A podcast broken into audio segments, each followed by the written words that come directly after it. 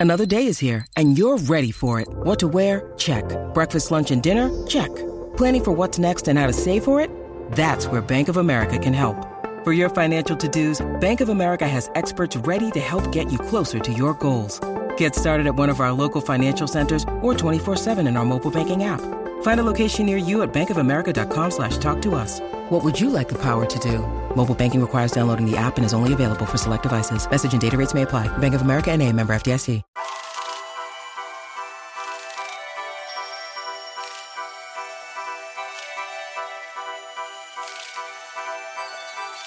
So it turns out that all the Predators need to have their success is don't go to concerts and don't have fun.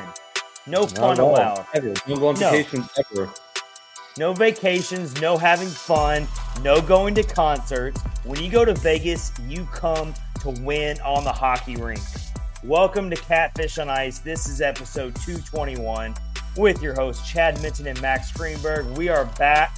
Had a couple weeks off. I was in Puerto Rico this past week and it was a beautiful, beautiful island. Had a great time, but I'm very happy to be back. Be talking Preds. I've had a lot of catching up to do with this team, but the Preds have rewarded me with wins over the Blues and the Vegas Golden Knights last night.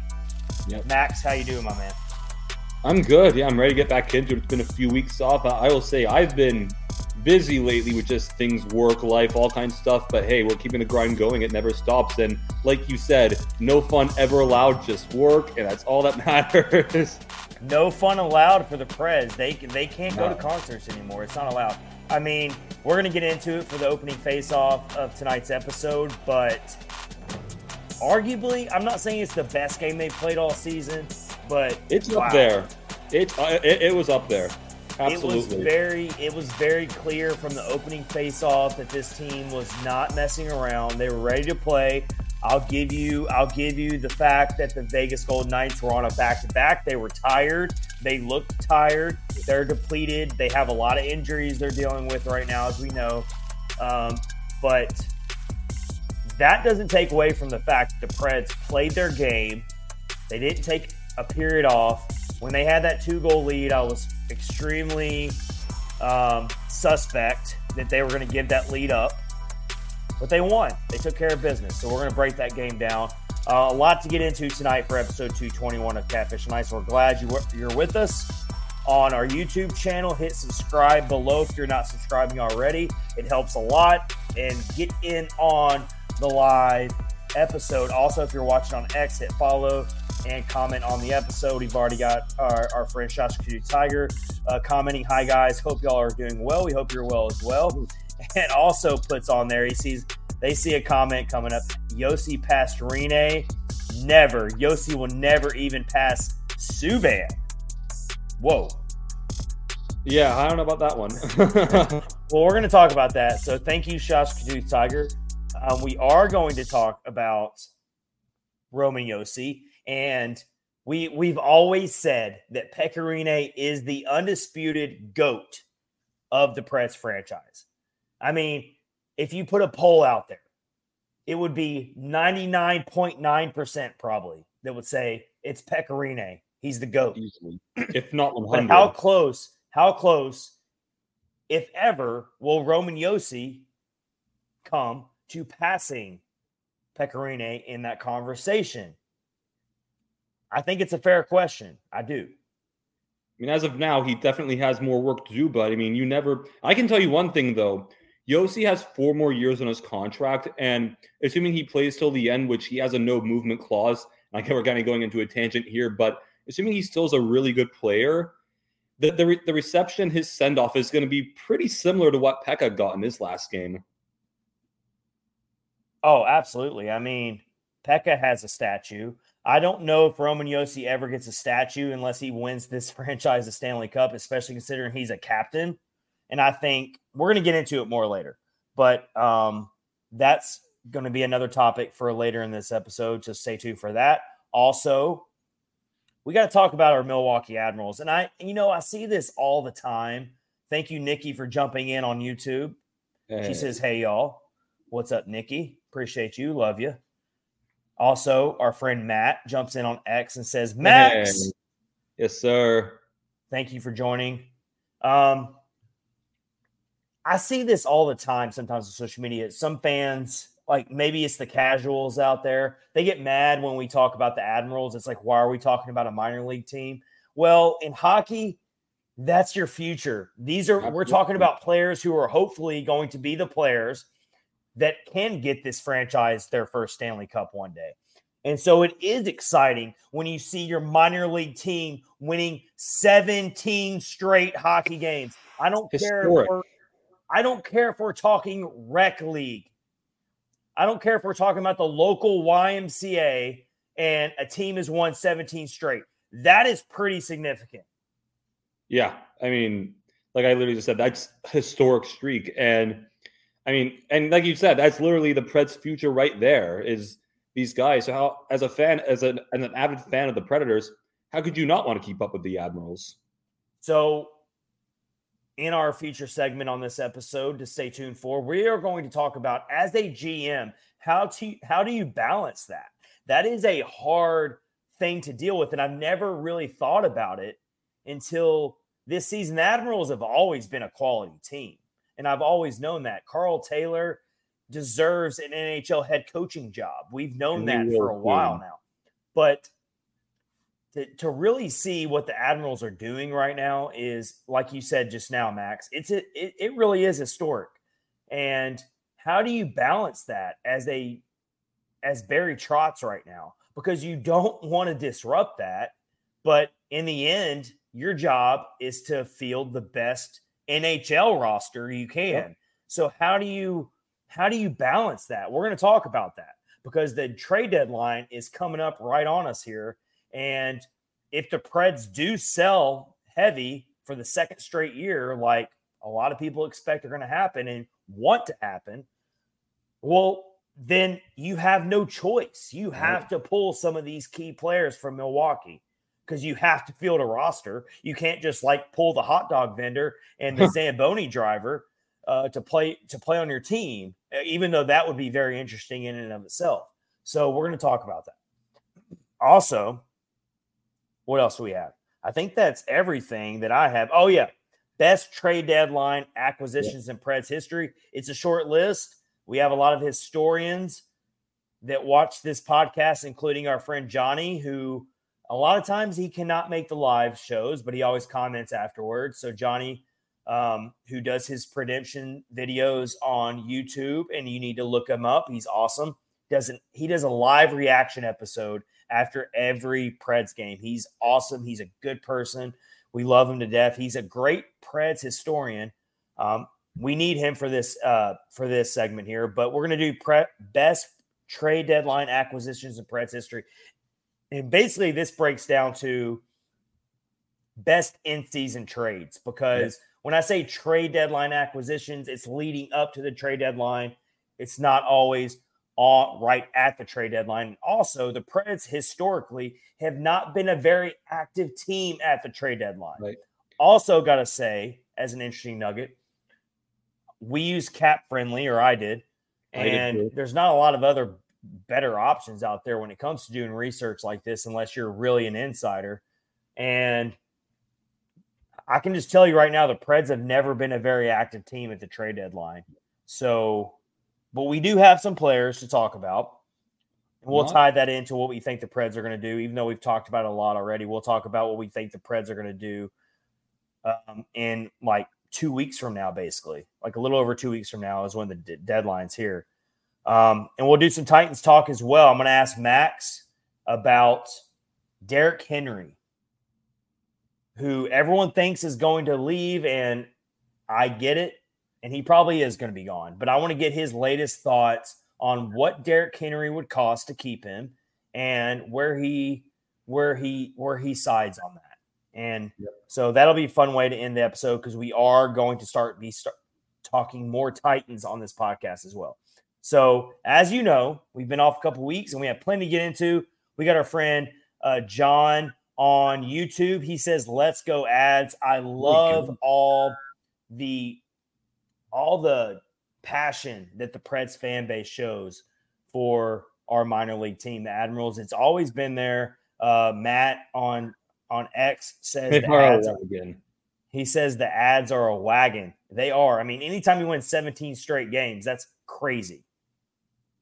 And of course, if you really want to think about it, Max, Mark Jankowski is their leading point scorer right now, and he's playing for the Preds right now. He is. So. Yeah, absolutely. And but you know, depending on how, of course, the, if the Preds sell the deadline, they could be shorthanded. But depending on how it all plays plays out, he could go back and and Denis Gurianov, who was one of who was I think the point scorer who knows? They might put him on waivers, and assuming he doesn't get claimed, he probably goes back to the Admirals. So who knows? There's a lot of ways this all could play out, but bottom line is the Admirals are on a near historic pace right now, and yeah, like you said, it just cannot be ignored. Yeah, definitely, for sure. So let's let's start. Let's start with um, talking about what the Preds just did in Vegas it was the story all week long about the Preds. It broke during the Blues game against the Blues, which the Preds got a good win there, but it broke there about the Preds were supposed to go see U2 in concert before they went to go play Vegas. They had a couple day days off, and that concert got canceled because guess what? We all know the Predators are they're not going to be confused for a team that strings together multiple wins in a row and plays well consistently. So Andrew Brunette has been one of those coaches that doesn't mince words. He's very candid in his post game remarks. I appreciate that. I think that's refreshing. Do I think that everything's gone according to plan this year? No. But I love the fact that Andrew Brunette has no filter when it comes to calling out his his team when they don't play well. And so you can make your jokes all you want, and it is kind of funny that they didn't get to go to a concert.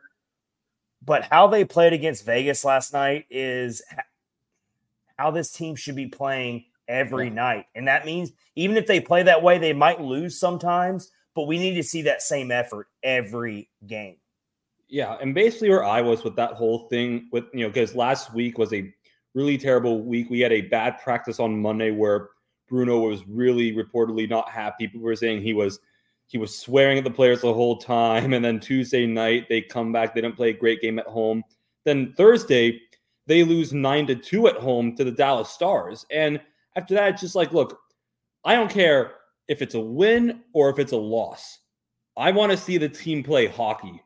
I want to see them play good hockey up and down the ice and show that they can respond and that they're not just going to fall apart and crumble. That no, they're going to come back because and let's be real, you know, it last week was a pretty rough week, but one bad week does not, you know, just because you have one bad week because he's calling out the players good, but it doesn't mean that you know you've lost team or the locker room. It's an 82 game season and you know things going to happen, but it's all about how you respond. And the, the Preds absolutely responded well. And they played, I and you said at the beginning of the episode, you know, it's hard to, you know, look at it and say that, you know, oh, it's the best game of the year, but that was one of the better, more complete games I thought I saw all year. And that second period we had last night, we were entirely in their zone, it felt like. And that was honestly one of the more dominant 20 minutes of hockey I've seen this team play all year. Definitely. I mean, let's give some love to Cole Smith. We have some uh, we have our friend Landry and then some other friends on uh, on social media who want us to talk about Cole Smith. Um, always the punching bag of the fan base, but also has a very strong segment of fans who love him. Yeah. Cole Smith gets a goal. The dude always works hard. We know that. We always know he grinds. This was a game where the top line did not have to carry the team. No. Filip Forsberg didn't get a goal. Ryan O'Reilly didn't score a goal. Uh, Gus Nyquist got an empty net goal, which was a sweet goal. I, I got to give him credit. It was a good goal, but still an empty netter. But you yeah. look at the goals from the Preds, it was first of all, Cody Glass gets a redemption goal against the franchise yeah. that gave up on him. What'd you think about that, Max? That was a great shot. And I was so happy when he scored that. I was like, yes, let's go, Cody. It, it, it, was he picked the corner perfectly on Adin Hill. He did. And let's talk about Adin Hill for a second. That guy had like a what a 0.93 save percentage coming into this game. Uh, the Golden Knights basically undisputed, un- undisputed, I would say they had the best one-two punch in net in the league with Logan Thompson and Adin Hill. And coming into this game, full disclosure, in my Predlines preview article, I wrote that I thought I will say this: I thought the Predators were going to play exactly how they play played. I thought they were going to have a really strong effort. I wasn't surprised that they came in very hungry and very aggressive. You expect that from a team that gets called out by their head coach. So that part really did not surprise me. What surprised me more was that the Preds bullied the Golden Knights off the puck a lot. Yeah. The Golden Knights looked stunned early in this game. They couldn't get possession. The Preds owned possession almost the entire early portion of this game, and they got to Adin Hill. And so yeah. full credit goes to uh, Luke Evangelista, who gets the first goal for the Preds of the night. And yeah. let's just talk about let, let's let's zone in on Evangelista for a second. He was the player of the game, in my opinion. That he only scored one goal, but that guy was all over the screen. He would yeah. you could not if he wasn't if he wasn't on the bench, if he was on shift on the ice, you could not get away from him. He was all over it. He was all over the puck. He was forcing things to happen. He drew two penalties in this yeah. game as well. And that shot to beat Adin Hill was sniper, sniper yeah. mentality. So a big coming out game for Luke Evangelista. Yeah, and you know about those penalties drawn. You know, he the only really negative thing that happened to him in this game was he took two penalties in the first period, but then he responds by drawing two penalties. So I think even, that's a product. I think a yeah. lot of that is a product of how aggressive he was playing. Sorry to cut you off there, Max, but um, yeah, I think it was a product of how aggressive he was playing. Um, and some of these penalties, uh, it was kind of a trigger happy officiating crew. They they called a lot of penalties in this game. Um, Marchessault took a penalty. Jonathan Marchessault took a penalty for the Golden Knights that he was not pleased with either. So sometimes you get those games where everything goes and you're begging for something to be called, and then you get games where you know they're more willing to call more penalties. But overall, Evangelista was aggressive and you, you've been waiting to see him do that. I think he responded. Um, that that that goes back to what I was just saying. Andrew Brunette calls out this team. Yeah, he he's. I mean, I know he puts more emphasis on the younger players when it comes to that. I mean, we've seen him healthy scratch players, younger players that we love, and he's got a lot of criticism from the fan base for doing that. We know that Philip Tomasino is now down with the Milwaukee Admirals that's that's news that we haven't covered since we've been off from the podcast. But yeah, I mean, one thing you can say is these younger players are somewhat responding to this tough love that we like to talk about from Brunette. He yeah. doesn't coddle his players at all. No, and you know, and also a few things I want to say about Brunette. Number one, you know, it, it, I feel like he holds everyone to a high standard too. In the game again, after the game against Dallas where we lost nine to two. He mentioned something about saying, "I expect more of my of my leadership group to motivate this team." You know, it, he doesn't just he doesn't just let his um his older guys off the hook. He expects the best from everyone. And also, I'm not going to sit here and lie and say I've not been a little bit worried about Brunette's approach throughout the year. You know, he is he's been a little rough at times, but here's the thing, and I want to specifically talk about the whole thing with the U2 concert it's not like he was trying to take time away from these guys' families or anything that was really, really important.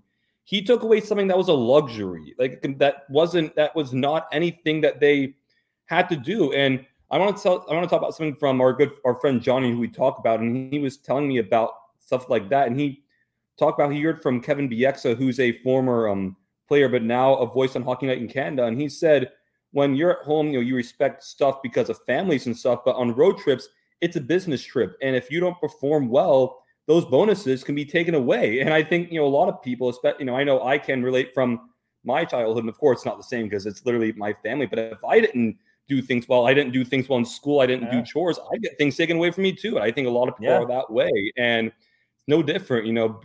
the Brunette and Trotz saw how these guys played. It was not good enough at all. It was not the standard. And he's accused the guys of being too much back in that vacation mindset from the All Star break. And he's like, you know what? They don't deserve this. They don't, they don't deserve this thing they clearly are getting as a luxury. So we're going to take it away from them. And they responded well. The players. Oh, yeah. Yeah, man. I mean, I, I love how you put that there. And I agree. Um, also, um, this is crunch time of the season. And I know there's a lot of fans out there, a large segment of the fan base, majority of the fan base. They want the Preds to sell. They're not interested in playoffs. I get that. But they don't think that way. These players no, don't think that no, way. Not at all. I don't know. No one knows what Barry Trotz is thinking right now. We're not going to know that until March 8th, probably. Maybe we'll see some trades get fired off before that. It could happen. But all I'm saying is they don't think how the fans think when it comes to that, with all due mm-hmm. respect. It doesn't make the fans wrong. It just means that they're thinking about it a different way.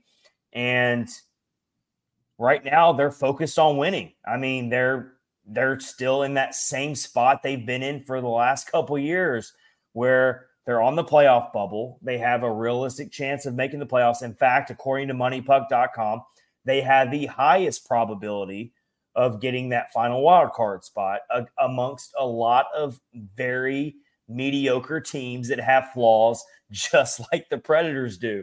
The Predators just beat the Blues, who are another team who are in a very similar situation. You have the Calgary Flames, who've been playing much better lately, but also very flawed. You have the you have the Seattle Kraken, of course, who are very much alive to get a final card. It's it's a crapshoot. It very much is a crapshoot.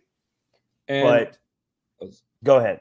I was going to basically say, you know, no matter what, you know, we as fans want to sell or not or whatever, it's these guys' job every night, no matter what your your situation is.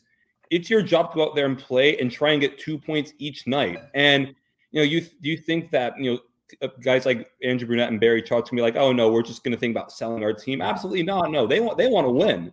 That's just the reality Absolutely. of the sport. That you know, if you don't if you don't try and win, that affects the culture of your franchise, everything. And no, and here's another thing too.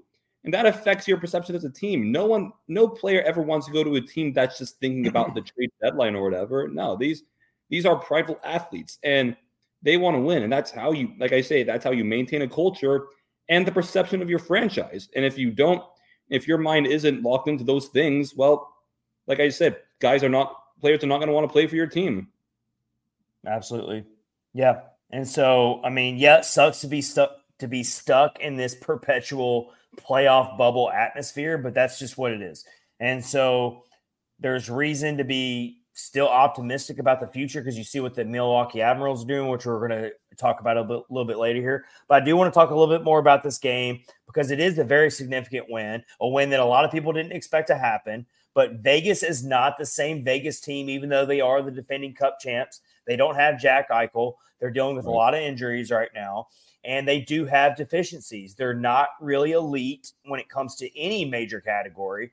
And I covered that when I was previewing this matchup. I thought that it would be a pretty, I thought it was going to be much lower scoring. I will say that.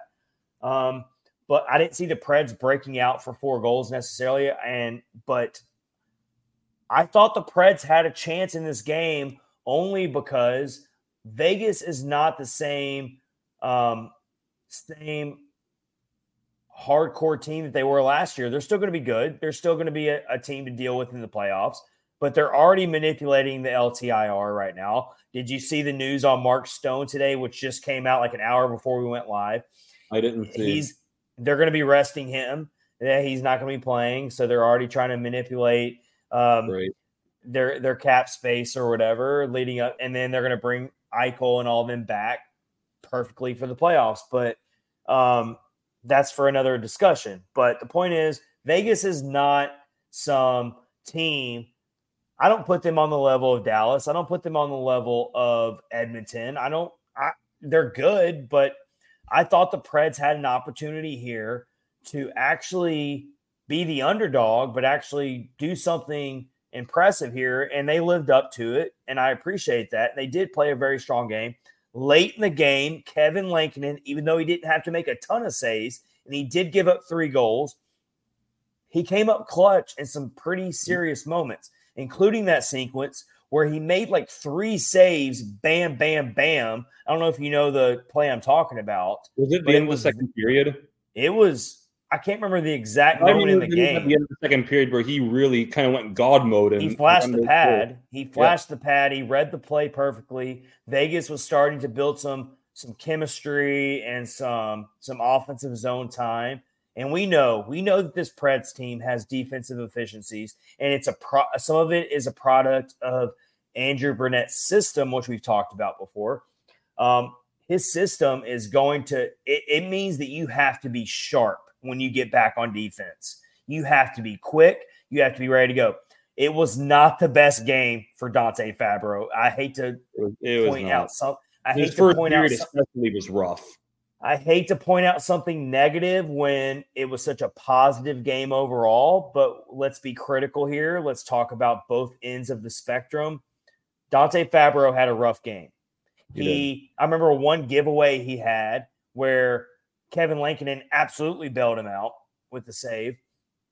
He had some other bad moments, and of course, that's what plagues Dante Fabbro. He's a such a good defender most of the time, but he has these moments where it's like he forgets how to play. And then it and he's puts, done a lot less of that this year. He's done a lot less of it that this year, but not a great game from him. But other than that, it was a pretty strong game from the entire team. Um, let's give Cole Smith some love. He did score. Yeah. Even though I thought we all thought it was Michael McCarron's goal, but um, Cole Smith does what he does. He's in there on the net. He's in there on the goal. He gets the tip goal or whatever you want to call it. the goal wouldn't have happened without him, even if he didn't tip it. Yeah. Because Adin Hill didn't see it at all. I mean, if Adin Hill sees that shot at all, that puck's not going in the net. So you're, you're talking about two players who have been criticized for getting new deals from the front office. How perfect is that? Um, and I'm not saying I completely think that they're higher priority than not re-signing Tommy Novak first. I, that's the one that has me worried right now. What yeah. is going on with a deal for Tommy Novak? So I get the frustration from the fan base, but it's kind of funny and ironic that two guys who have been re-signed, who the fan base is not happy about, connected to score a goal in this game against Vegas. But um, also the young guns come alive in this game. We talked about Cody Glass getting a redemption goal. Luke Evangelista gets a goal. Also, Tommy Novak gets a really good goal. Yep. So he's got four goals in five games since the break. Yeah. And I've been talking about that all year. I've been saying and, that, that, and that's a key thing here because that thing that explain that's kind of explaining why that uh, the deal for Novak, if it happens, could potentially be delayed until the deadline because with these depth players, it's easier because they don't have much of a market. Their leverage isn't as high. But with Novak, they're gonna both sides are gonna want to nickel and dime this thing as much as possible. So it's not. It, it, it's I not mean, by accident. It's the right word, but like it's not by accident that Tommy Novak, I haven't checked it in like a week, but Tommy Novak is one of the most efficient puck possession players in the league, people. All right. His Corsi and his possession and his quality of play puts him up there with very elite players in this league. Now, has he become some prolific elite point scorer just yet? No. but the ceiling is there. The ceiling is there. You got to resign this guy. You are foolish unless you get some ridiculous trade offer, which I don't think he's is going to happen. You got to resign this guy, and I actually and I actually think you can get him for maybe a bargain. He probably wants to stay here. I cannot see someone like Tommy Novak wanting out of Nashville. So do your due diligence, do what needs to be done, keep this guy. I thought that was the whole point of building something new here is to build homegrown talent. Well, guess what? Tommy Novak is homegrown talent. Figure out yeah. a way to keep him. Yeah, I'm going to be very upset if they lose him. I mean, at this point, I you never know, but I can't think of a deal that he would be that teams would sign him to that I wouldn't sign him to if I were Barry Trotz right now. I mean, he's still he's still in a place where he, you know, he's a he's proven he's got a lot of skill, but he's still in a spot where he's got to prove it somewhat. And so, I mean, a three, let's say like a two or three year deal worth like four million a year or something like that. That's probably about what he's worth. I would sign that all day. Yeah, definitely. So great win for the Preds here to beat Vegas. Um, they moved to 60 points on the season. Let's look at the standings real quick in the in the wild card, which is just so fluid right now, as it usually is this time of year. Um, Preds are now tied with St. Louis at 60 points, but St. Louis has an extra game in hand. So officially, the Preds are still outside of the playoff picture. You've got Minnesota right behind at 58 points, Seattle at 57 points, Calgary at 57 points, and then Arizona has really faded. Um, they have they put it they put up a good fight. I had them as my sleeper wild card pick, but they have kind of regressed big yeah. time lately. Not saying they're completely out of it, but they're at 50 points. They're pretty far behind now. So as of now, it looks like it's Calgary, Seattle, Minnesota, Nashville, and St. Louis in terms of the five teams who you think have a realistic shot shot at the final wild card spot.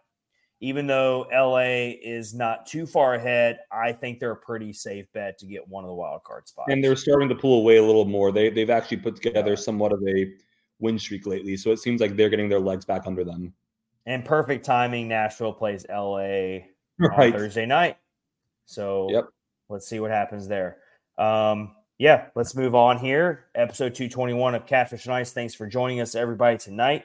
We're happy to be back for an episode after having a couple weeks off.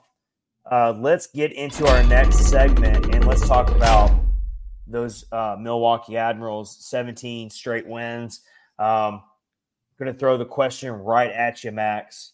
If you're a GM right now, how much would how would the excess of Milwaukee right now affect your decision making when it comes to the trade deadline and the thought of having to pull some of those players who are doing so well for them it's a delicate balance right now. I mean here, here's the thing you know the admirals are obviously they obviously have something special right now. You you absolutely do not want to mess with that as much as you can possibly do it. you absolutely want to keep whatever you can keep going with them. But here's the reality at the end of the day. You are, as a GM of an NHL team, you are building for the future and benefit of your NHL team. And unfortunately, the situation of this is the Preds take precedence over eh, over the Admirals right now. And you know, and you know, again, you shouldn't use again. You want to, like I say, you you want to balance it as much as possible. But if you're going to sell the deadline, you're going to prepare for the future. You can't use the excuse of the Admirals are playing well to say, no, you shouldn't make trades and call some of these guys up. I mean, you got it. You still got to do at the end of the day what's best for the Preds and and make the moves that you think are best for their franchise. Now, here's one thing I will say, and this might get a lot of disagreement here because Yaroslav Askarov has been playing really, really well for the Admirals, and it seems like a lot of people think that he's ready for the NHL. I and it's gonna a lot of it's gonna depend on what happens with Juuse Saros and what a trade package looks like for him and all that. Which but, I don't see happening. Don't see it happening.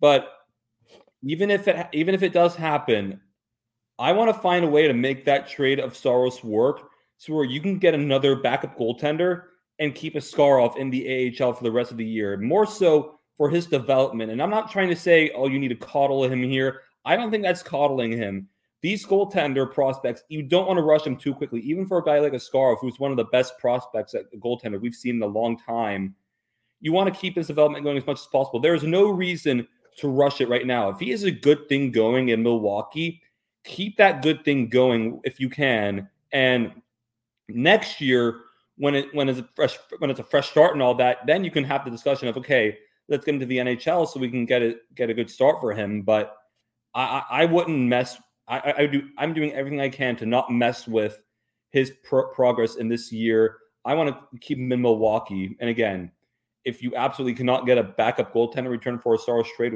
which may or may not happen, then okay, you you you have no choice there. But Askarov is the one player I really want to keep in Milwaukee till the end of this year, who a lot of people would think he might be ready to come up to the NHL. So, so a couple things there for you, Max. All right, first of all, let's let's look at it. Um, Askarov, his numbers are out of this world, um, amazing right now for Milwaukee. Twenty-seven games, two point one two goals against average, 26 and 1 record, 0.920 save percentage. Um, yeah, that that's his numbers right now for Milwaukee. So he is just dominating right now. And he it's not like he's starting every game. He's splitting a lot of time with the AHL veteran that we know all about, who's been around a while. Uh, Troy Grosenick, has 19 games this year and has also got really, really good numbers in front of a really good team ahead of him. So it's not like Askarov is just dominating in his backup goalie or his co goalie, if you will. I wouldn't call either one of them backups, even though Askarov is the guy. Um, but Grosenick, who's the veteran, he's also putting up really, really good numbers. Um, very close, similar numbers to Askarov. But um, that's Askarov's numbers right now. He's clearly shown that he can dominate and be really strong on the AHL level. Now, I agree with you, Max. You don't need to rush goalies. I agree with that. And what's the point in rushing him in to, to watch them get torched in front of a Preds defense that has a lot of deficiencies, especially on special teams and penalty kill? Um, it's a wait and see approach for me. Yep. Um, I do not want to see anybody talking about trading Askarov. That's where I jump off the ship because yeah, this, I I used that to be in that club, but I'm not anymore. that would be foolish right now to trade Askarov because no one is going to give you what is worth it to trade Askarov. Yeah, there might be teams who would inquire about Askarov, but I don't think they're going to offer anything that warrants actually doing that. That would be such a step in the wrong direction for this franchise if you traded Yaroslav Askarov. I am much more on board with trading Juuse Saros at this point than I am Yaroslav Askarov, and I've actually changed my opinion on that a lot just in the last couple months. I, I, I have too. The beauty of sports is what the opinion you might have had two months ago can change. I get sick when fans online always like had a week ago might change. I get so annoyed when fans bookmark your sports takes online and then yeah. they try to come back two months later and they're like, "Oh, you said this two months ago." Well, guess what? A lot changes over two months. Absolutely. But um, Askarov, his play in the AHL, it's very delicate. But let's talk more about Milwaukee right now in terms of let me let me kind of look at the leaders of this team right now. And the, the, the really awesome thing about the Admirals this year is they are so deep. They are not led by one or two guys that are just carrying this team. No, they're deep. And that's what actually gives me hope that even if the Preds sell heavy at the deadline and they have to call up a lot of guys from Milwaukee, Milwaukee can still survive. They can still win a Calder Cup this year, even if that they have to do that. So you look at it now, the two leading scorers for Milwaukee this season, Mark Jankowski and Igor Afanasyev, are currently on the Preds roster right now. 47 points for Jankowski this year. Afanasyev, Afanasyev has 42 points. You go further down the list. Let's talk about players who haven't played for the Preds yet this year, who are leading Milwaukee. Fedor Svechkov, I don't think he's getting called up to the Preds this year. First of all, last thing, time I checked, he might be dealing with an injury right now. I believe it's, that's correct. I heard it was like a four to six week thing. So yes. not terrible, but not. even if he even if he wasn't injured, Svechkov was never really in the plans, I would think, to play this year. But he's the third, the team's third leading scorer. Then you got Zachary L'Heureux, which we've very well noted is a talented player, but has a lot of discipline, disciplinary issues on the ice. I will emphasize, not off the ice. Don't want to get that twisted, but on the ice, some discipline di- discipline issues. Um, but the dude is showing out this year. Fourth, fourth on the team in scoring. I can't see him being called up to the Preds either, even if the Preds sell at the deadline. Mm. I don't think he's ready either. I don't think so either. Uh, then you got Denis Gurianov, who's already been played for the Preds this year. I could see him getting called up if to the Preds. And he'd have to go through waivers first, but I, I highly doubt anyone's claiming him. But my point is, if you've got to fill out an NHL roster, if a if a sell off happens, and you got to call some guys up. Let's say Kiefer Sherwood's traded or whatever. Um, then maybe Gurianov gets called back up again. Let's talk about Philip Tomasino here for a second, though. So he's down in Milwaukee. We have not covered this um, because we've been off a couple weeks. Max, give me your overall thoughts. Do you agree with with the shocking development that uh, just the overall journey of Tomasino this year has just been such a roller coaster, and it, it really dates back to last year um, yeah. too, where even John Hynes would maybe a lot of people thought mistreated him, but now under a new coaching regime, Tomasino again is not getting that regular playing time. What is going on? Okay, I'm going to preface what I'm about to say about Tomasino by saying that it may it it might piss some people off. It mm-hmm. I I'm not trying to pick on the guy. I'm not I'm not accusing him of anything. I'm not saying this is definitely the case.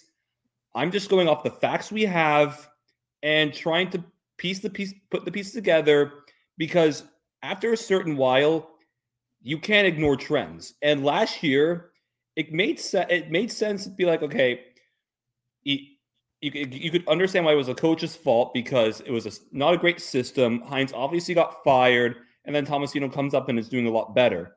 But you get this year under a new head under a new head coach with a different system.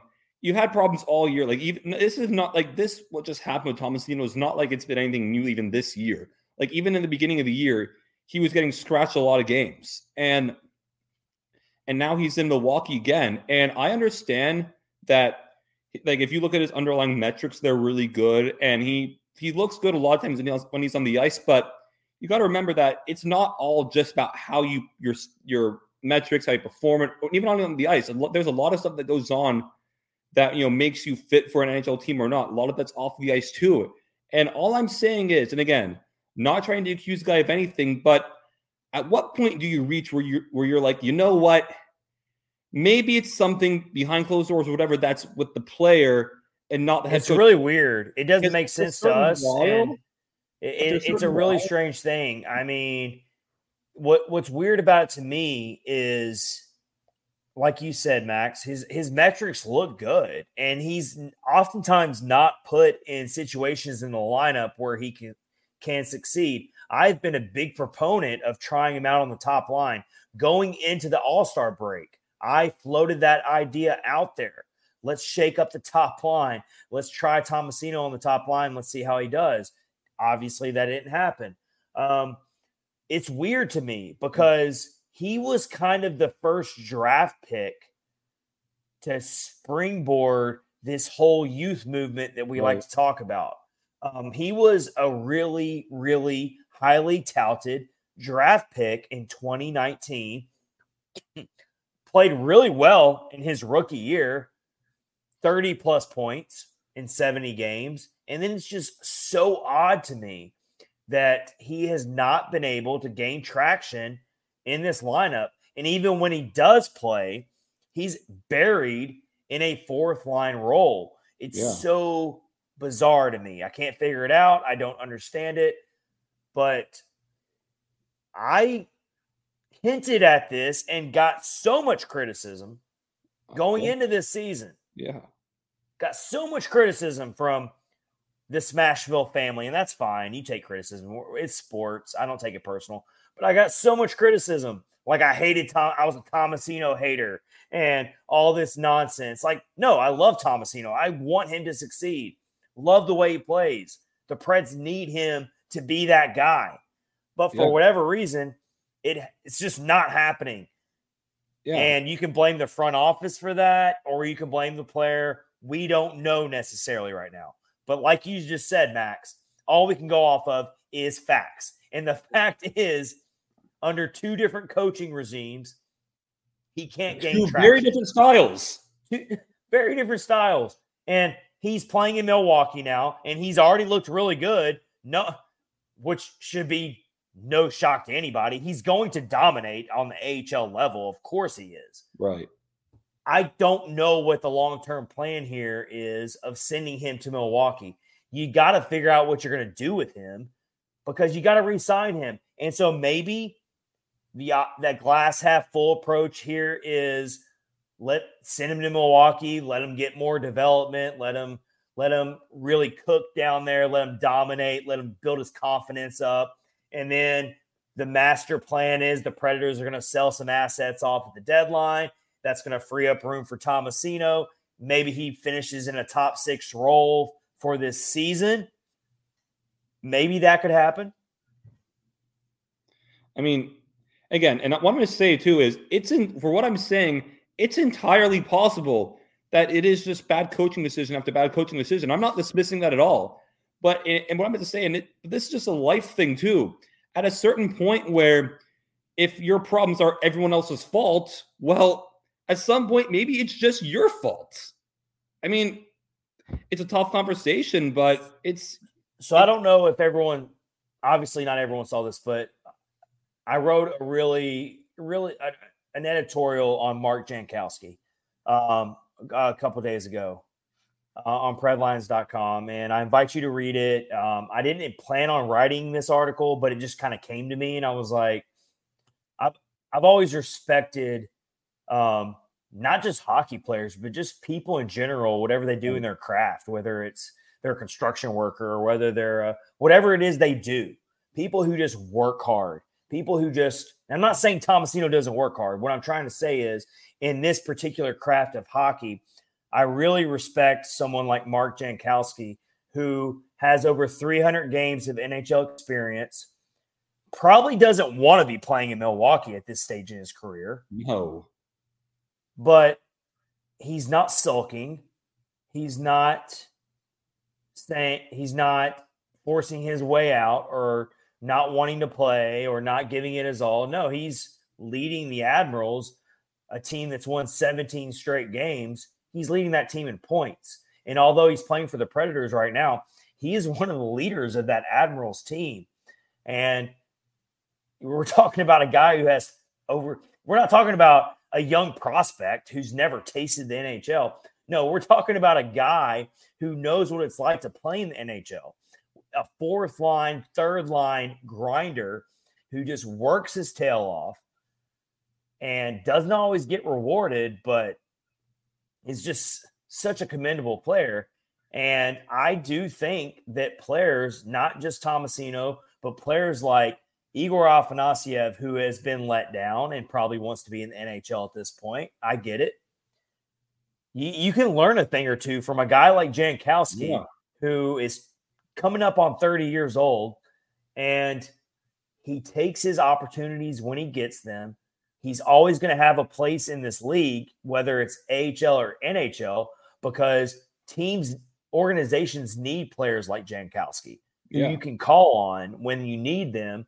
Now, obviously, a player like Afanasyev and Tomasino have a way higher ceiling thanks to their raw talent over Jankowski, but they need to learn from a player like that, bottle it up, and hopefully their raw talent will eventually take them to where they want to be. Um, but I just have a I have a tremendous amount of respect for Jankowski, and he had a good game against Vegas last night. He didn't get on the score sheet, but he was very much involved in the game. Um, I think he had a couple close scoring chances in that game. So, I mean, yeah, massive respect from me uh, to Mark Jankowski. Yeah, absolutely. And you know, I also you know, again, like you say, he's a very you know flourish type of player where he's not going to have the highest ceiling, but you know. I like the contributions he makes whenever he's on the ice. And what you just said about Jankowski is also, I'm going to tie it into kind of why the Preds signed Michael McCarron. And whenever the Michael McCarron signing happened, everyone's like, oh my God, why? Well, what's going on? This is terrible optics after the Stars game. Well, I want to kind of flip that. Well, maybe it's even better optics because Michael McCarron is known as a Andrew Brunette literally called him like a big brother to these players, a locker room vibes guy who works hard. And also, I've said on this podcast, I said an article I just wrote, and I say re- and I say it again here in this episode. Michael McCarron last season was in the NHL Player Assistance Program, and he's come back this year to have arguably his best year as an NHL player. And I'm not saying that all these guys on this, the youngsters on the teams are going to go through what Michael McCarron went through, having to get assistance, but That what he did is overcoming adversity. You want guys who have overcome adversity to lead this group. And honestly, in Michael McCarron signing like that makes me believe that Trotz and Bruno are in fact really prioritizing these young guys, getting the leadership from guys like McCarron, guys like Jankowski, who lead by example. It's little things that we don't notice, but it make it make a huge difference.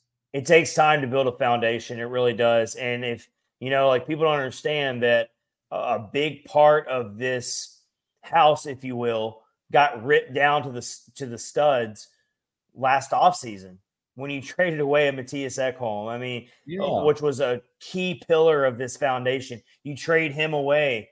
I mean, people don't understand.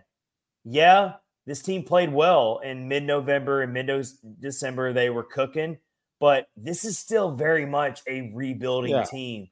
Yeah. Uh, and so whether they make the playoffs or not, it's important to remember that what the longer term picture here is I got re-signing a, a player like Michael McCarron is not going to make or break you, but mm-hmm. it's it's a very minimal deal that can actually end up being a huge impact for your locker room for not that much money. And guess mm-hmm. what? He can still score goals. He can still do very important things that get lost in the box score. So I understand the frustration in the sense that they want a Tommy Novak deal right now, and there's other players that are remain unsigned if they care about more. Um, but that's just not how front offices operate, especially this front office with Barry Trotz, who I think is definitely thinking longer term picture here. He's yeah. trying to build a new culture. He's trying to build things that might not. It's not going to win a Stanley Cup this year, most likely, but you're you're trying to build a culture and re-signing a player like Michael McCarron is not that expensive, and he's a he's a character guy. You need those types of players in your locker room, especially for that cheap of a deal. Yeah, and also when Barry Trot, when I it was actually Elliotte Friedman who I heard who was talking about him himself talking to Barry Trotz about the whole U2 concert debacle, and Elliotte Friedman had mentioned that Trotz had told him that when you're going with a rebuilding slash retooling team with a bunch of young guys, you have to set a culture of standards and expectations. So just hearing that makes me think he really is prioritizing this this young group. Yeah. So real quick to tie this all together, looking at the Admirals roster right now, guys that I think realistically could could get poached from the Admirals roster post trade deadline. Uh, realistically, we've already got Afanasyev on, on on the lineup in the roster right now. So obviously, if there's a sell off, you would think that Afanasyev finishes the season with the Preds just like he did last year. That's expected. Mark Jankowski, who's going to be a free agent this year, mind you. So don't leave him out of the possibility of being traded, unfortunately. Right. It, it could happen. I know that's not a high ticket trade, but it, he could be traded. Um, but looking down the list of Admirals players here, obviously a lot of people want to see Joakim Kemell get his Preds debut. That could happen at least for a game or two. They could call Kemell up after the trade deadline and let him get a taste of the NHL a little bit. Um, let him get his feet wet, see what he produces. I wouldn't be completely opposed to that. But the only way I could see that happening is if the Predators one have some injuries to deal with, and which the Predators have been very, very fortunate this year when it comes to yes. injuries for the most yes. part. They have not dealt with any major knock on wood uh, catastrophic catastrophic injuries this year like they did last year. But um, I could see Joakim Kemell getting called up for a few games. Uh, he's he's not waivers eligible, so you could call him up for a little bit. But that would be detrimental to the Admirals. That's that's yeah. an example of do you of this whole point of this segment we're doing here. How do you balance it out? If you're someone like Barry Trotz and you're the general manager of this team, you might want you might be tempted to call up a ultraly talented offensive player like Joakim Kemell and see what he can do post trade deadline. But does the success of the Admirals push against that? And do you think, you know what, if you're Trotz, do you think you know what? I'm not going to call him up because I want him to stay in Milwaukee so that they can keep winning. That's kind of the point of this segment I'm thinking about.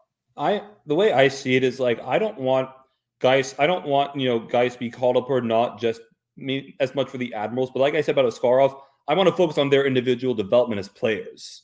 Yes. And again, like I say, so do you think, real quick, timeout? Do you think that if you called up Joakim Kemell, do you think that would be good for his development?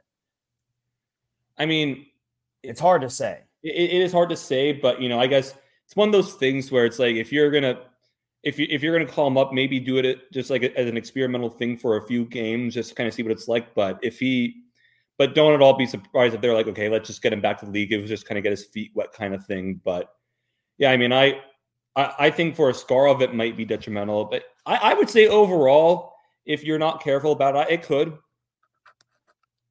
But if you end up eh, talking about possible selling for the Preds let's talk about the fact, let's talk about the defenseman here, not just Tyson Barrie, who I cannot believe that guy has not been traded yet, but um but even Dante Fabbro or Alexandre Carrier, which I mean, Alexandre Carrier, me personally, he is actually at the top of my trade block right yes, now in terms 100%. of you got to trade him. And it's not because I think he's a bad player, it's because he has value, you know. Um, and he's actually uh, jumped up on Frank Seravalli's uh, trade target board on Daily Faceoff that he does. Um, like he updates it like every week, I think. Um, Alexandre Carrier is on there on his list. The last list I've checked, um, because he does have so much upside as a young defenseman. So for the Preds, let's say they trade. I know you're all up, Max, on who's right side defenseman, who's left side right. defenseman. Um, when it comes to Spencer Stastny, do you think he works his way back into the Preds lineup after the trade deadline? I, I think it's very, I think it's very likely, and you know, it's one of those things where you know, if you, I, I would think, I think one of um Barrie, uh, no, excuse me, one of Carrier or Fabbro is going to get traded. I think they, I hope they they can somehow trade Barrie sometime really soon, whenever that is. But in the way I could see it figuring, the way I could see it shaking out is if you got Josi with probably one of Carrier or Fabbro, McDonagh with Schenn, and then you get Lauzon, um, Stastny on the left side of the third pairing, then Lauzon can slide to the right. He's one of those guys who can kind of play both.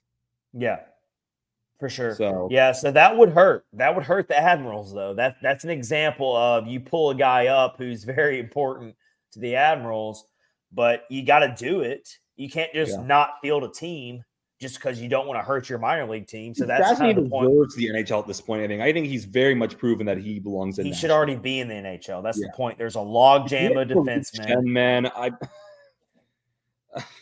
and you look at the rest of the defensemen. I mean, that the Admirals have. I mean, they still have Jordan Gross, who has got NHL experience, very limited, but um, very much a tweener. We don't know if he's ever going to be a full time NHL player.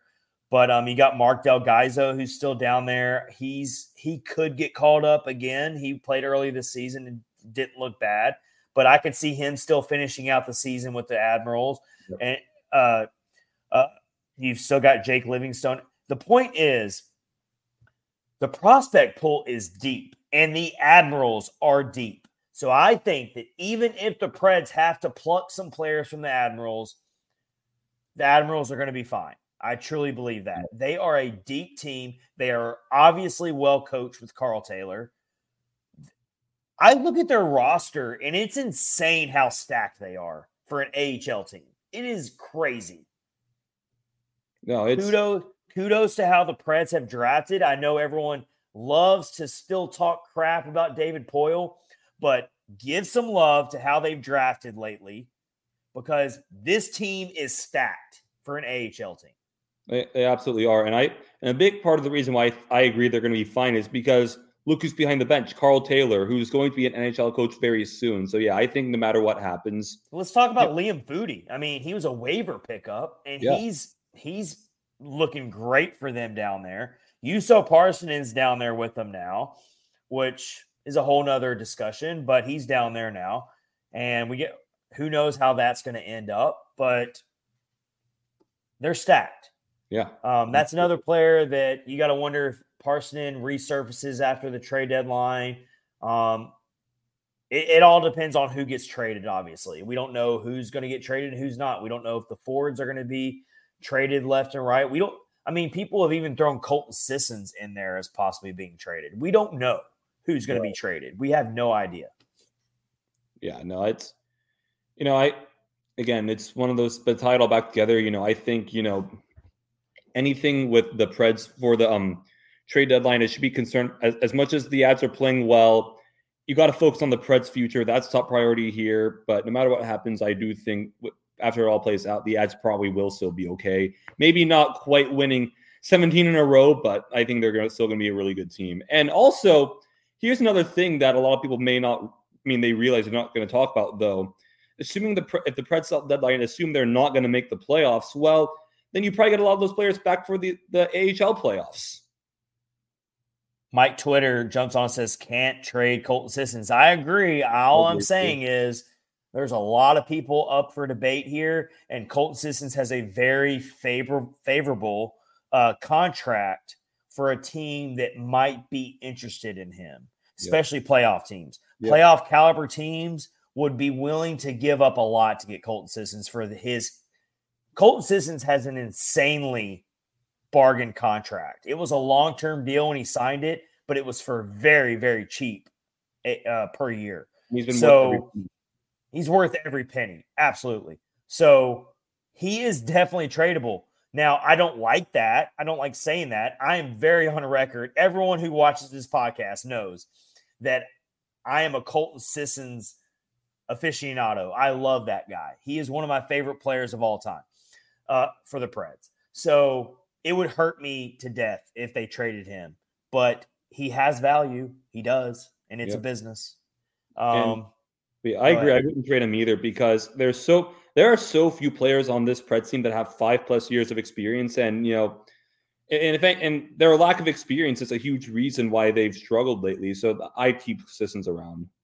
Yeah, and I mean, w- being in a playoff race right now, they're probably trying to be on both sides of the fence here. They're probably trying to sell, but also still leave their team enough intact to still compete for the playoffs. I think that's what Barry Trotz is probably thinking right now. He's probably trying to play both sides of the coin here the best he can. If you trade away someone like Colton Sissons, that's like one of the heartbeats of your team. That means you're pretty much throwing the white flag up and you're saying we're not making the playoffs. Right. So yep. I'm not, I'm just saying he does have value. All right, great discussion there. We have more to get into. Let's tell you about our sponsor, DraftKings first. We know hockey games move fast, but with DraftKings Sportsbook, an official sports betting partner of the NHL, you can score faster than this week. New customers can bet just five bucks and get 200 instantly in bonus bets. So, of course, Preds take on the Kings tomorrow. We got some other good action coming.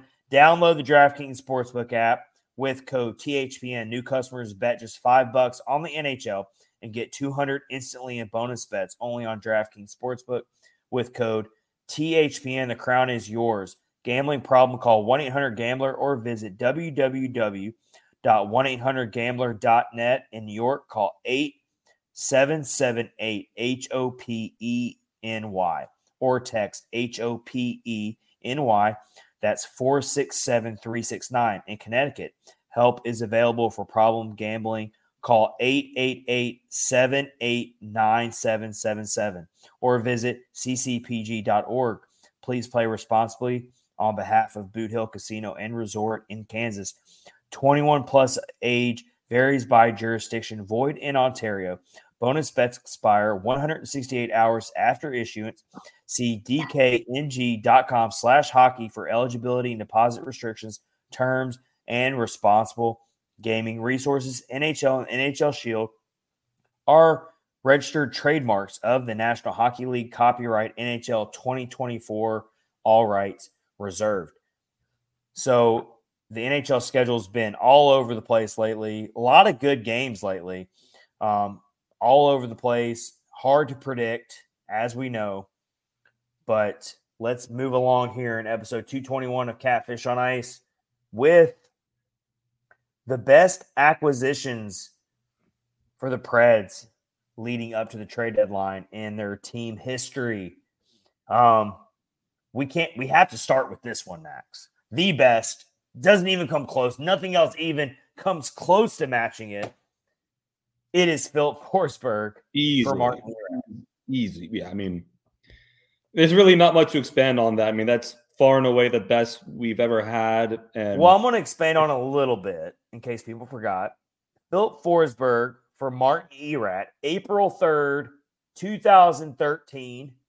It was a trade deadline day acquisition. The Preds got Forsberg from the team that drafted Forsberg, the Capitals. Since then, Forsberg is the all-time Preds leader in goals with 265 and counting. He's going to continue to cushion that lead of goals for the franchise. No one's ever going to come close to him for a long time.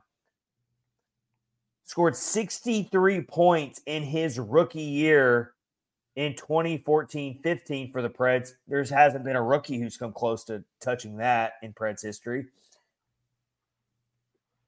On the other end of it, Martin Erat, who is equally an all-time great Preds player, was very much at the end of his career. Played 62 games for Washington after that trade. 62 games. Talk about getting fleeced for a trade. yeah. Yeah. And I also believe Michael lasted Latta was in the, the. Capitals who Lasted barely ever played. Yeah, lasted two more seasons in the NHL with the Coyotes scoring 37 points. I mean, I don't even know what else to say. The only thing Filip Forsberg needs to do is obviously win a Stanley Cup. But I mean, other than that, I mean, Forsberg's done everything he can do to make that one of the most significant fleece of a trades in NHL history. I mean, it's just crazy. Yeah, um, yeah, like mm, pretty much everything there. I mean, there's and as far as the Preds deadline acquisitions, that's easily the best one. I feel like I probably have a good idea who's number two if um if if he was on your list. Go ahead. Let me Yeah, I let me let me hear it. Probably Mike Fisher.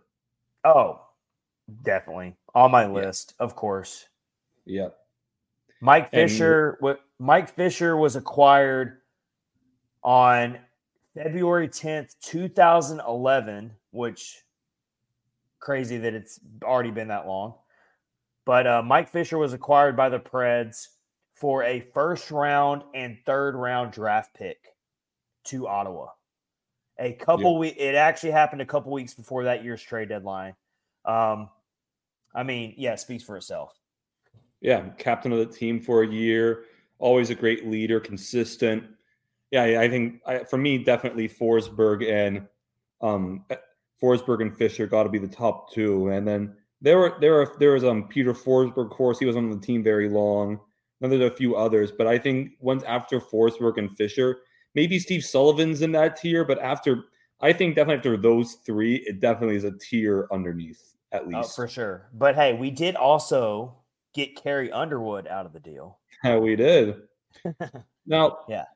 I don't know how um if I'm getting ahead of myself here, but so I was looking as Chad mentioned cap friendly. I was looking at that too, and I found that you know there were not a ton of you know splash players we got the trade deadline, but some of the picks that we got became some players that were critical for the team.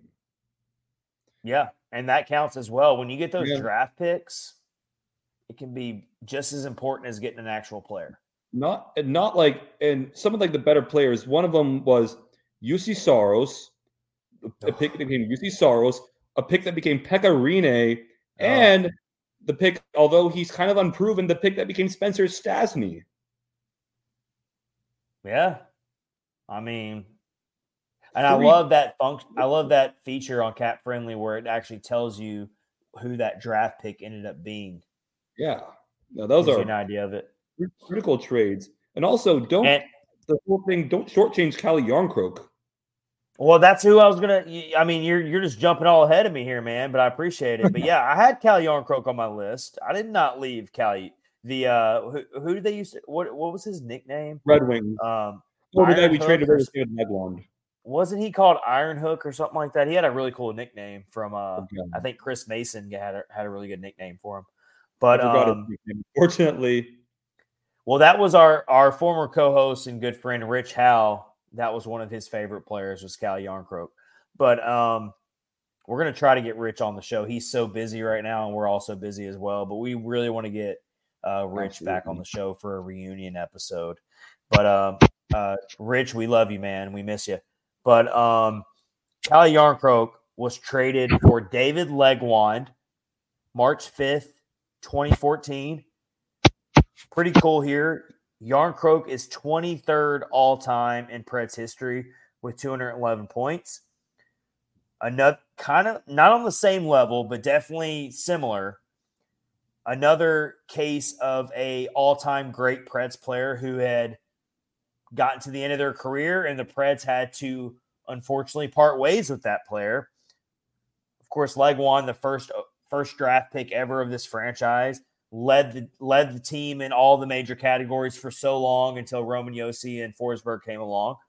But uh, Legwand only played 21 games for the Red Wings after that trade.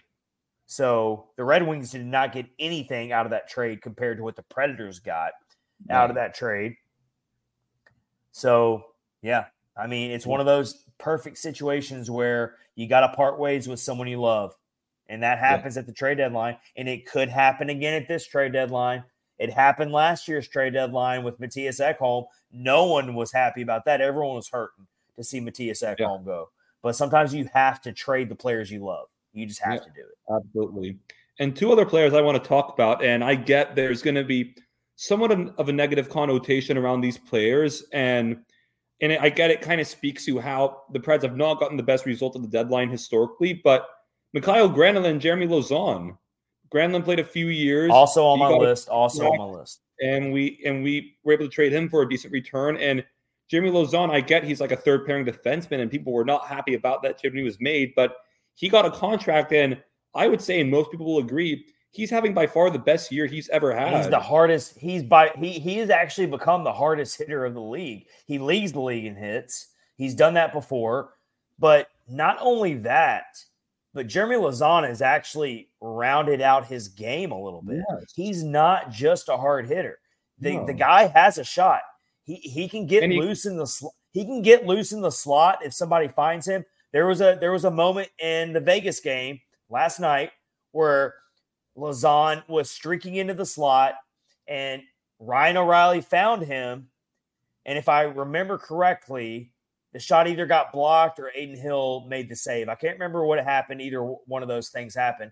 But the point is, Lauzon put a really good shot on net, was skating without the puck. Ryan O'Reilly found found him.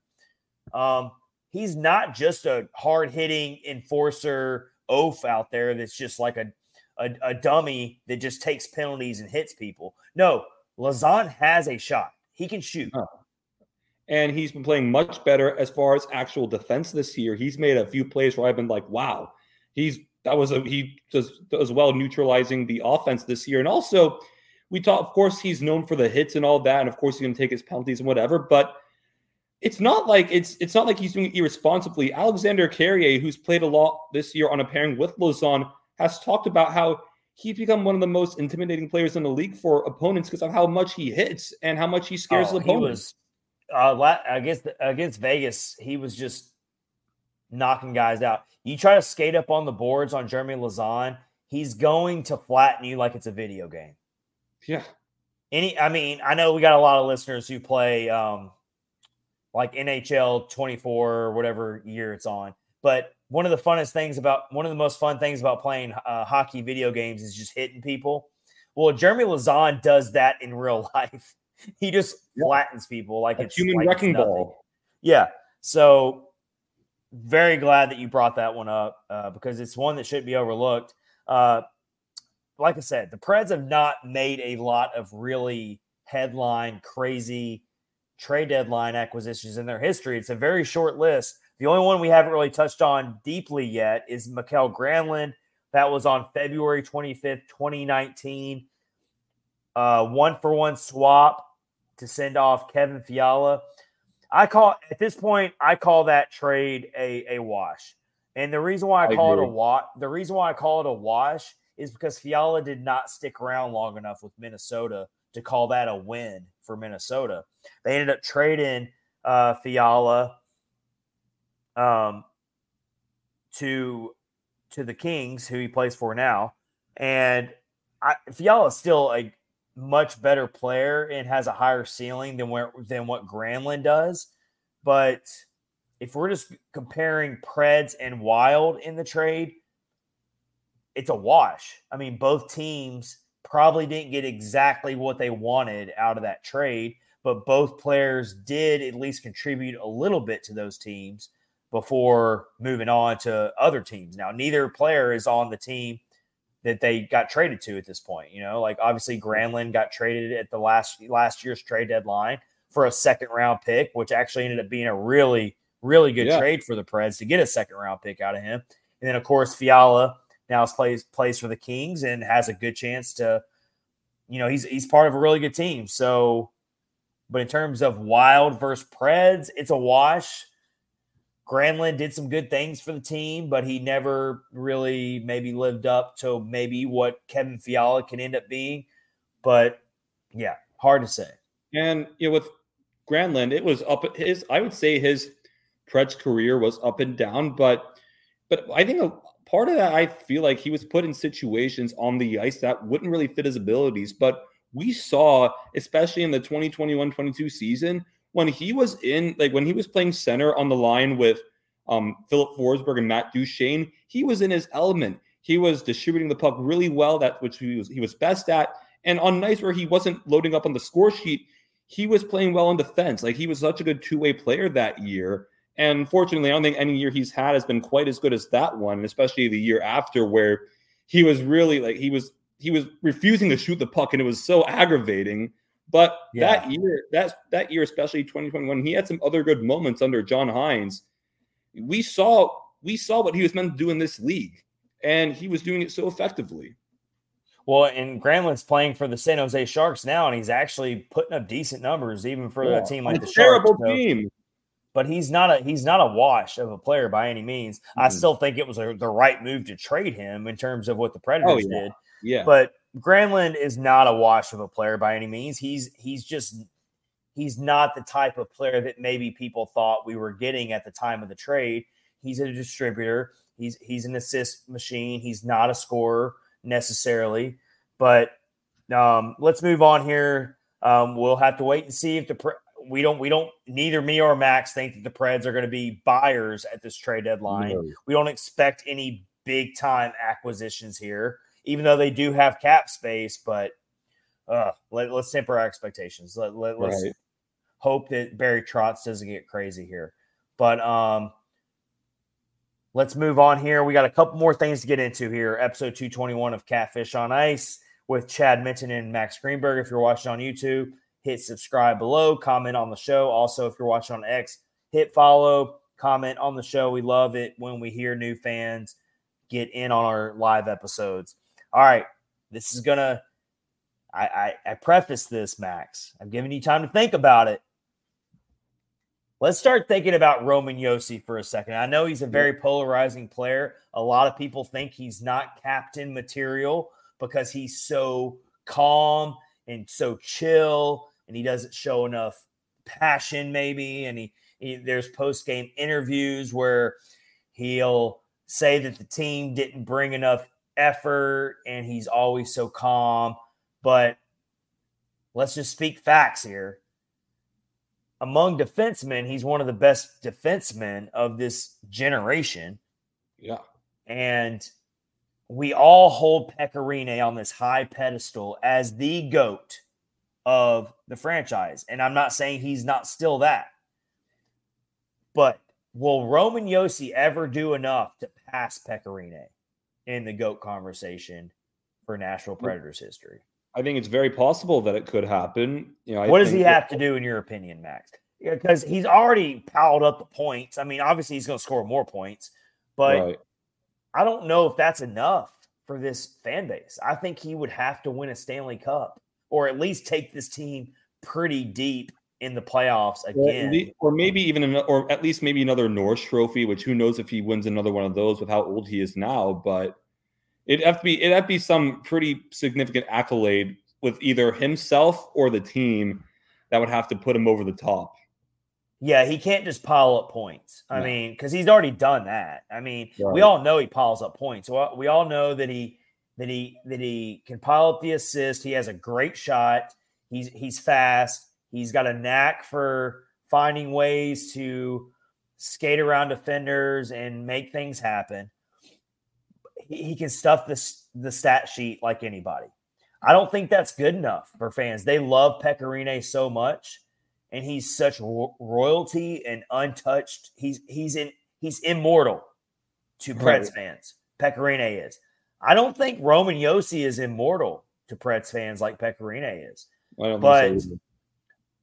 I think that the the expectations for Josi to ever pass Rinne in the in the eyes of fans is so high that the only thing I think Roman Josi can do, fair or not, is bring a Stanley Cup to this team, or maybe get this team back to the Stanley Cup. Maybe or at, or at least really, or at least um, maybe a few years down the line, if and when the Preds are more competitive, be kind of one of those players who really jumpstarts a new era and, and passes off the torch, if you will. Yeah, I just think a lot of fans, I see it on social media a lot when I read through the comments and stuff. Um, they don't they don't think he's captain material. They don't they don't think he. They would much rather see Ryan O'Reilly be the captain, maybe someone who's more um, more. I don't know, wears it on a sleeve more. Uh, You know, Roman Roman Josi, fair or not, he he comes off as the type where he's just chill and calm. And you you want your captain to just be pissed off and like when the team plays like crap you want you want that captain to like call his team out. And and you don't want to see an, a, a relaxed Roman Josi when the team just got embarrassed uh basically giving remarks of oh yeah we didn't play good our effort wasn't there in the third period fans get annoyed by that and so I think that's what holds Roman Josi back. Also, it's not a fair comparison comparing a goalie to a defenseman. Uh, when you have a goalie like Pekka Rinne, who is just so beloved and he was just so such a class act, and he was just so perfect. And Roman Josi is also a class act. So Yeah. it's like there's no comparison there. They're both class acts and they're both amazing ambassadors for the city. But I, I think it's an unfair uphill battle that Roman Josi will never be able to conquer unless he wins the Stanley Cup or comes very close to it. And I, I will say, you know, I, I totally understand people who are like, you know, they want to see a little more fire from Josi, I guess. But I think over the years, he's actually started to pick it up a little more. And I remember one game a few years ago where he got called for a penalty and he was giving it to the ref, like he was pointing at him, yelling. I was like, I'm like, that's what I want to see. Josi, he has it in him. He he, He he definitely. So the thing about Josi is during games, let's say it, he will get vocal, especially when it's a really bad call. Like let's say it's like a an embellishment call, or it's, a, it's one of those like borderline penalty calls that can change a game late in the third period. He'll let the officials have it. He's not one of those, but he's also. I think it rubs fans the wrong way. Just his demeanor, um, especially post game. He's not the type of guy that's going to like come out in a post game interview and call players out and and um, he a lot of times he gives very cookie cutter responses um, and and that rubs fans the wrong way. And I don't think Pekka Rinne was ever held to that standard because he was just so adored Yeah. throughout his entire. Now, now I will say, Pekka Rinne also got a lot of criticism from the fan base whenever he would, especially in the playoffs. I can remember plenty of times when when Pekka Rinne did not play well in a certain playoff game or two, and fans were like, "This guy's this guy's untrustworthy, and he's he's fake, and he's and like so." Pekka Rinne was never above criticism. He also got criticism at And I will, times. I will say, you know, for and maybe this what I'm about to say is a low bar, but for as much as you know, Josi may not be the kind of guy who you know is always getting yelling and fire all the time. It's not like he's here like smiling after losses or anything. And I'm gonna kind of sort of change the subject, but it's related. There was a Titans game, remember at the end of this year, where our first round from 2022, Treylon Burks had a game where he got zero receptions, zero yards at the, the whole game, last game of the year. And after the game, he was smiling, waving to the crowd. That I don't want. That's yes. not good. That's not what you want to see. But it's not like Yost having a bad game and he's just like, eh, like a smile. No, like he's, no, he still cares. Yeah, absolutely. I, I just don't. I just think that some fans want to see him act a certain way, and I just don't think that's his ment. I just don't think that's him. Like you're yeah. asking him to be something yeah, you, you he's not. You can't be something you're not. Yeah, exactly. And he's just not that type of, of person in general. That's not his personality. You might not like it, but you might think he's not captain material. But I don't think that's for any of us to judge. If you want to figure out who's captain, who's captain material, ask the players in the locker room. And obviously, yeah. they're not going to tell you that, uh, truthfully, in the middle of a season. But it wouldn't even be appropriate to ask them right now. Right. But um, yeah. Uh, and also, we we shouldn't leave out Filip Forsberg in this conversation either. He's he's another player who could um, eventually has a lot of time left in his hockey career as well. Still very young, has a lot of time left. Maybe one day he passes Pekka Rinne as the official goat of the Predators franchise. I mean, that's fair to not discount him either. Yeah.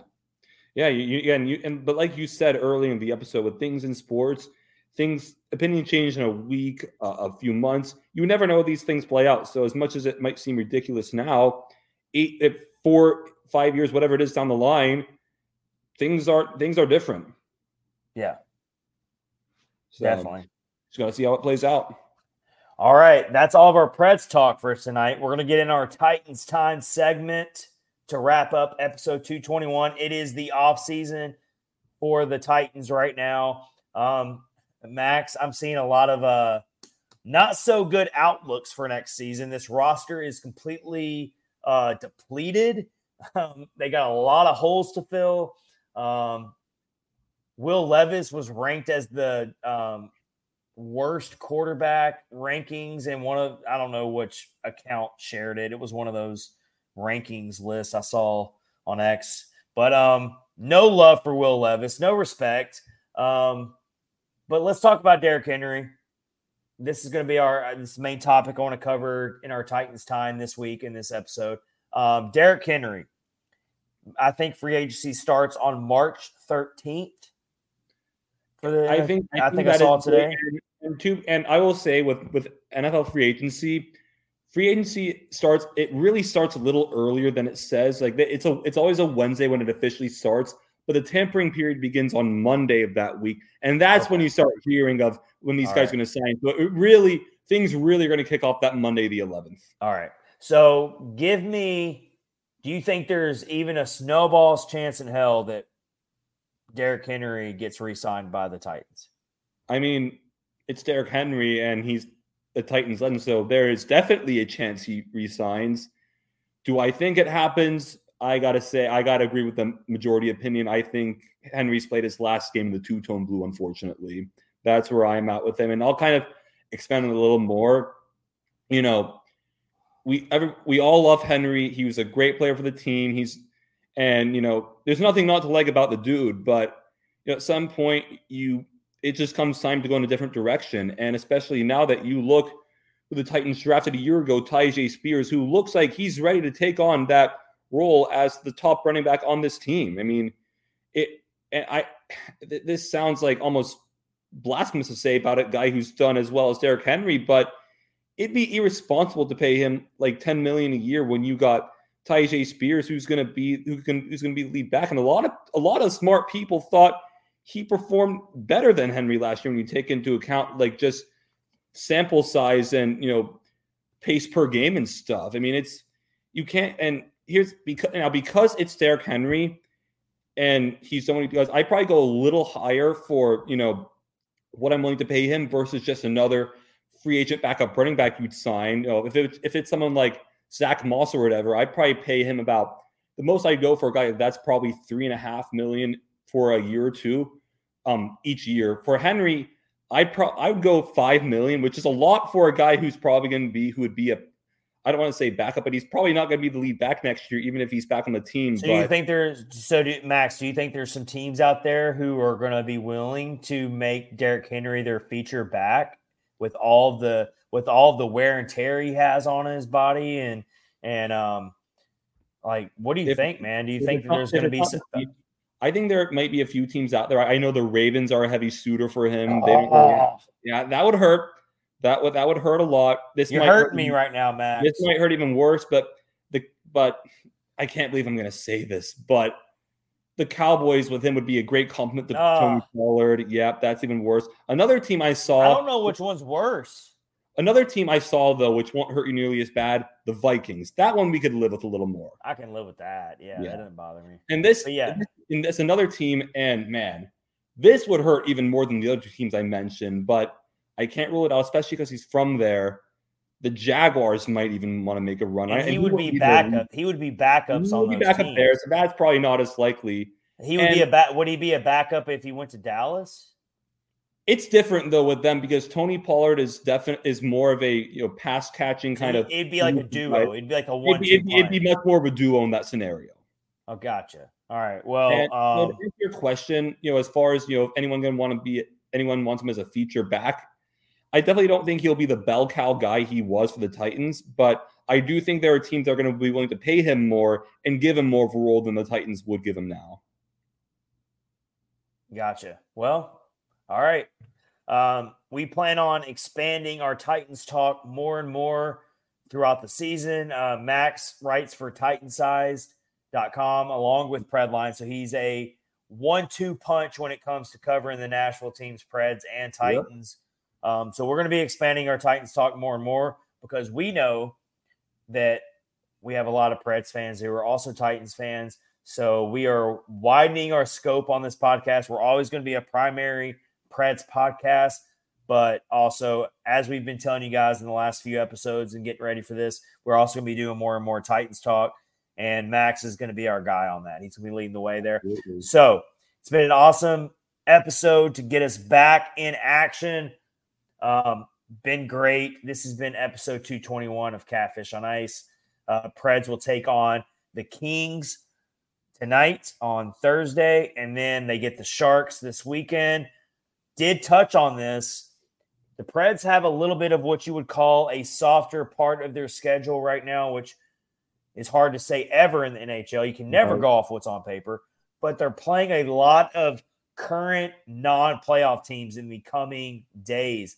The Sharks, they got the Ducks on the schedule, they got the Senators on the schedule, they've got the Wild, who are obviously up there with the Preds.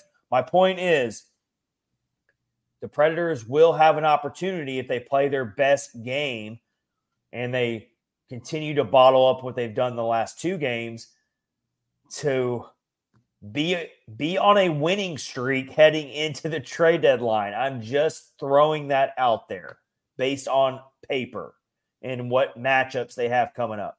Obviously, the Kings is not going to be an easy game, but No.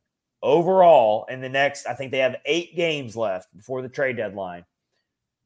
There's some winnable games. There's some opponents who are very far out of the playoff picture that the Preds should be able to beat if, and that's a big if, they play their game. So we'll see what happens. Um, but until then, thanks for joining everybody. This has been Catfish on Ice with Chad Minton and Max Greenberg, brought to you by DraftKings, promo code THPN. And we are on YouTube. Hit subscribe. We're on Spotify and all the major podcast platforms. Thanks for watching. We love all of you. Take care. Have a great weekend. We'll see you soon. See you guys later.